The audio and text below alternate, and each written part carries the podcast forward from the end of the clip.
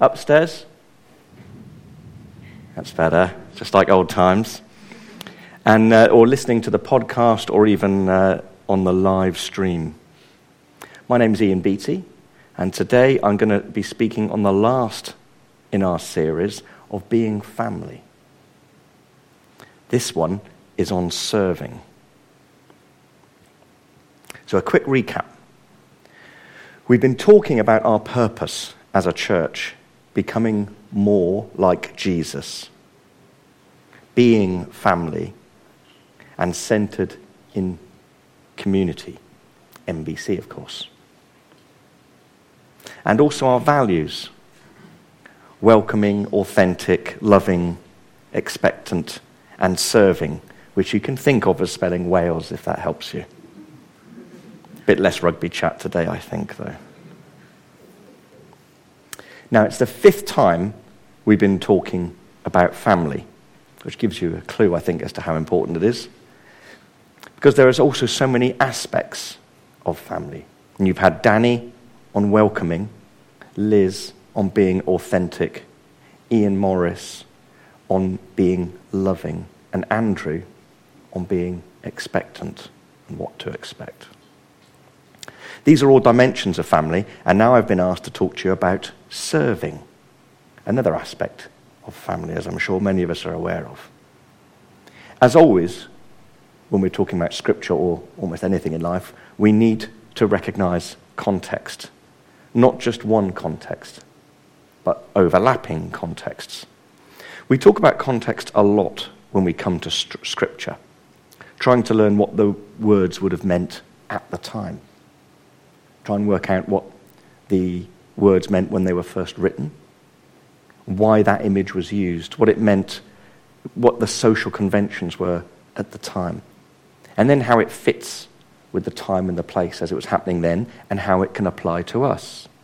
We need to talk about the context here too.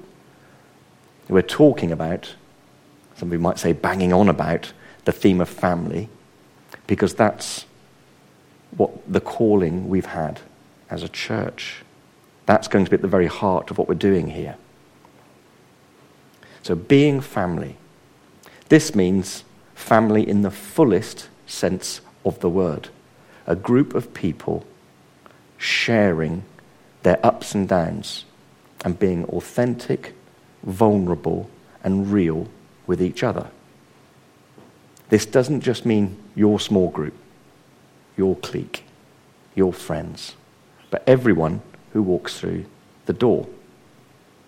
Now, what struck me when I was doing this is this phrase, the fullest sense of the word. The fullest sense. I was talking to Steve, our minister, a few days ago, and of course he pointed out, he quoted John 10:10, where Jesus told us what he had come to do. I have come that you may have life in all its fullness. So when we talk about fullness, we don't just mean, oh, it's all going to be great. It's all going to be fantastic. Otherwise, it would say that. You're just going to get all the positives. You're just going to get the blessings. And it never says that. It doesn't just mean the fun and sunny uplands. And it's the same here. It means the fullness, all the ups and downs. There's another context that's important here too. And we've mentioned this already in this series, but I want to repeat it again. It's what you bring, what I bring, involuntarily. What does some of these words mean to you? Family, father. What are the norms and expectations and values that you've got, that you've learnt from your families and your experience and where it has shaped you, possibly where it has damaged you? So some of these words we use, don't we, they can mean different things to different people, or people can feel different things even if they know technically what we mean. So I know we've mentioned this already, but I just want to take a moment now, just everybody just to take a moment to think about what you are bringing to this.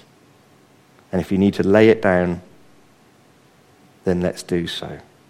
We don't want to get it. We don't want it getting in the way of you and God at this moment now. God, the perfect Father, might not be what your experience is.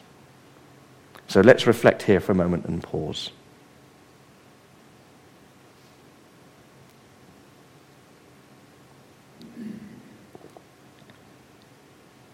And if you need to come up to the prayer ministry team or any of the leadership team or to me afterwards, then we've got the prayer ministry team here and we'll all be here afterwards if you need to pray about any of this. The enemy has sought to destroy and to damage, and we should not pretend otherwise or cover up this hurt.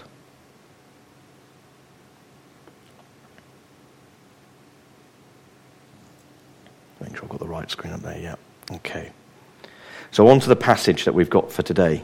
Galatians 5, verses 13 to 15. A nice short one for you all. You, my brothers and sisters, were called to be free, but do not use your freedom to indulge the flesh. Rather, serve one another humbly in love. For the entire law is fulfilled in keeping this one command: love your neighbor as yourself. If you bite and devour each other, watch out, or you will be destroyed by each other. Because of Jesus, we are free. The power of sin that has tangled us up is broken. And so now, in love, serve one another is the message here. Paul is quoting Jesus in the Sermon on the Mount and Leviticus with regards to the golden rule that I'm sure we're all aware. And he puts it into context of why and explains how it is possible and, Paul is good at this, isn't he, how to apply it. So you are free. Free to serve. Note, it's not work that sets you free. That's what the Nazis wrote at Auschwitz. It's not effort. It's not rule-keeping or being clever.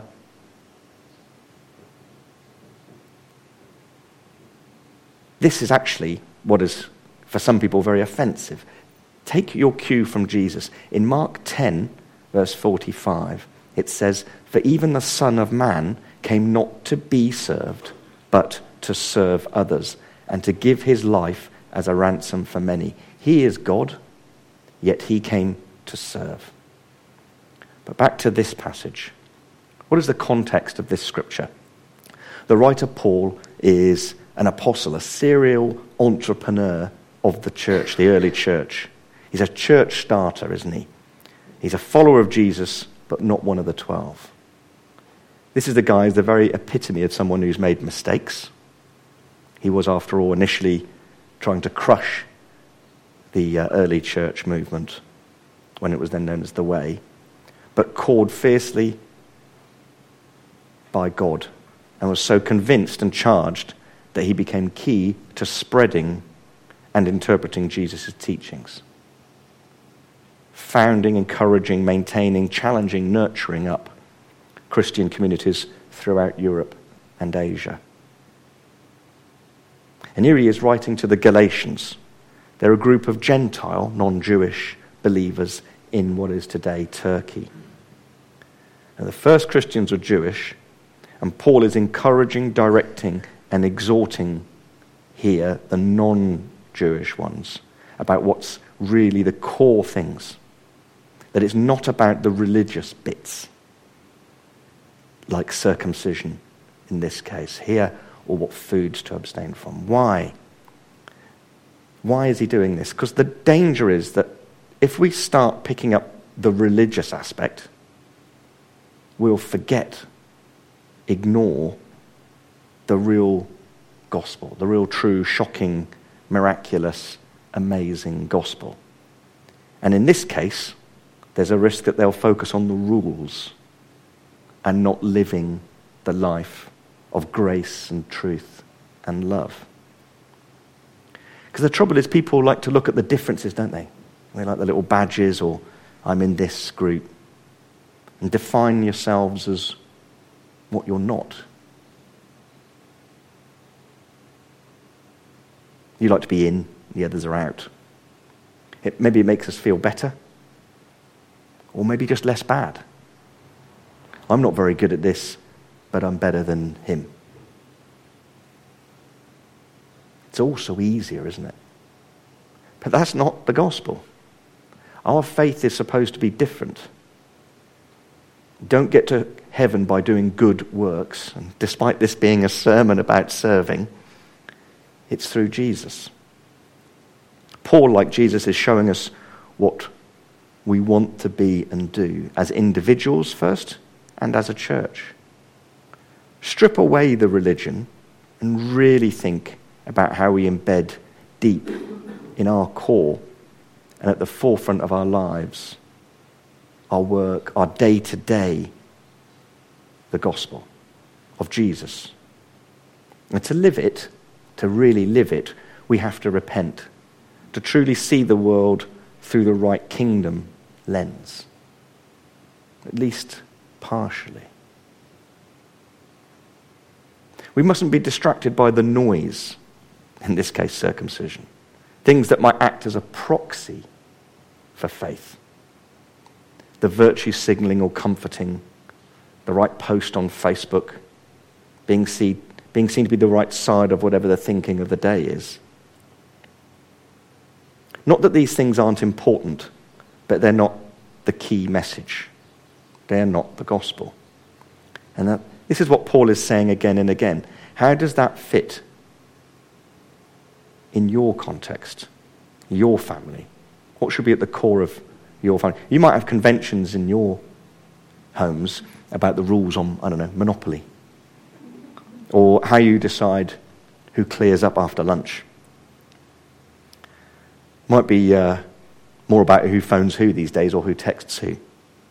And there might even be entrenched arguments and resentments. But, and bearing in mind what we've said that it might not be the experience for all here, at its best, family is what happens when someone is in need and everyone rallies round. It's about love without conditions. And church is the same. There are connotations which can be used, can't it? It can be passive-aggressive sometimes. But do we mean family when we talk about who's on the coffee rota? Does it mean family when there is a falling out and it's not dealt with properly in truth and grace and love? And we need these things doing. They can be done well, with love, to the best standards and with the right priorities. Always keeping an eye out for what is the true loving thing to do as well. And that is key, isn't it? What would Paul write to us today? To NBC or to us as individuals? What would he exhort us to do? How would he tell us to cut out the religion, the unimportant fluff and the trivial that might be getting in the way, and focus on the core teaching? Many of us, including me, have a fear that, well, I ask myself sometimes, am I a Pharisee? I know many of us ask ourselves that and pray that that isn't the case. Do we have more religion than grace, than love? More religion than Jesus?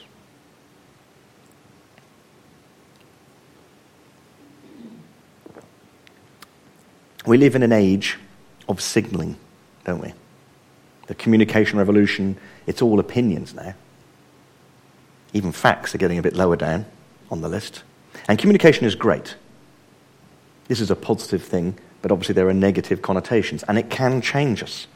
It can shift the perceived balance of talk and opinion over action. Now, basically, I think we're all, increasingly so maybe, quick to grumble and criticise and say, oh, I wouldn't do it like that, or what if you'd have done it like this, or you should have done it like that. As they say, the spectator sees the game best, or rather they think they do. My favourite quote from Roosevelt is about those who are in the arena count, not the critic. And sometimes you just need to do, as the Nike advert says, just do it, not talk about it. So here's a challenge. Always like a bit of challenge as well. We've had the nice warm bit. Here's the challenge. Are you serving? Do you know how you can? I know we talked about this last week, but we all have a role to play. Most of the time, not all the time. Amongst your own friends and family, you all have different skills and attributes. You have different characters. You've been given different gifts. God will use you and call you in different ways. Paul, as we said, was used, even though he didn't ask for it, in a completely opposite way that he thought he was being used by God. So pray to be given gifts or to be shown what you've been asked to do. And I urge you to come and serve on one of the teams here.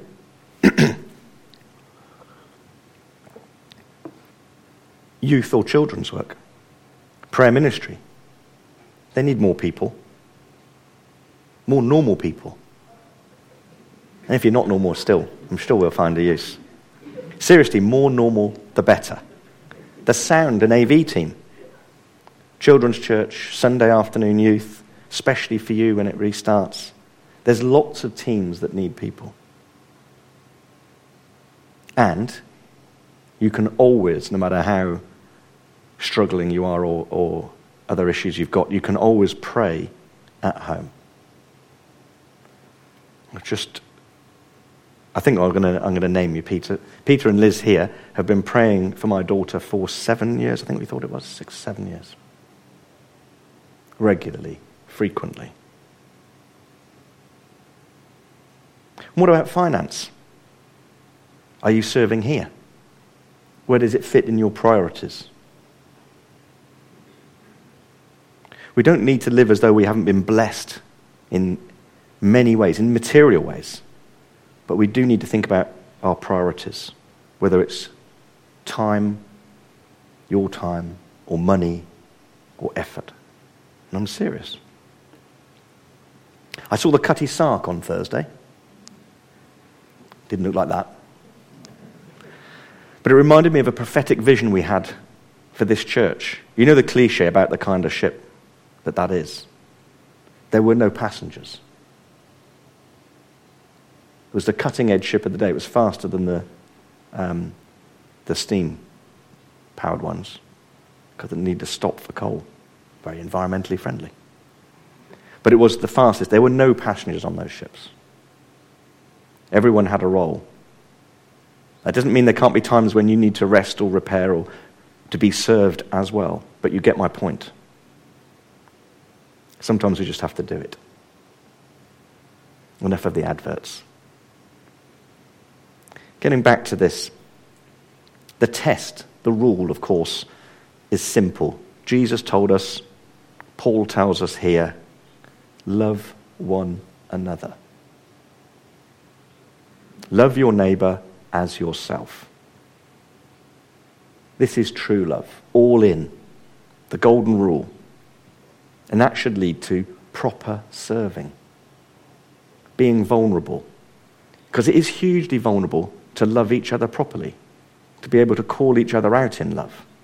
Not just the polite stuff, not just the lip service, not just the, that looks good on a Sunday, but when we don't think about, and then we don't think about them for the rest of the week.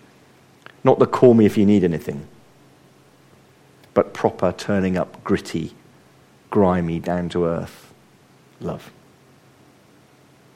The sort of love that rolls up its sleeves and works alongside. Helping someone when they're low, relapsing, dirty, imperfect, complicated, complicated. Not giving up on them, even when they maybe have. Real, authentic, vulnerable.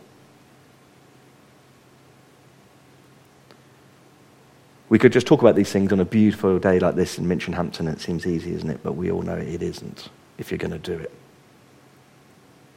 And where we draw the line for family, Jesus probably is challenging us to draw it wider. We might find it easy to love people in our group.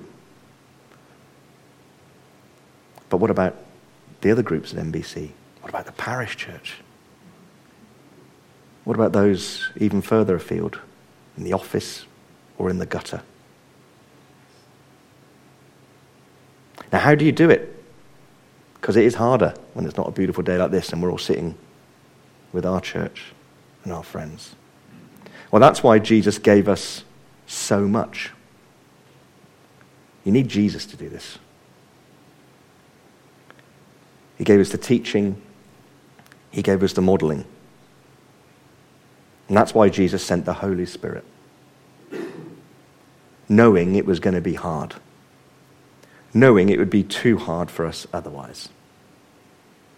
In fact, I think we need a church family in order to love that family and the wider family. If you want to go fast, go alone.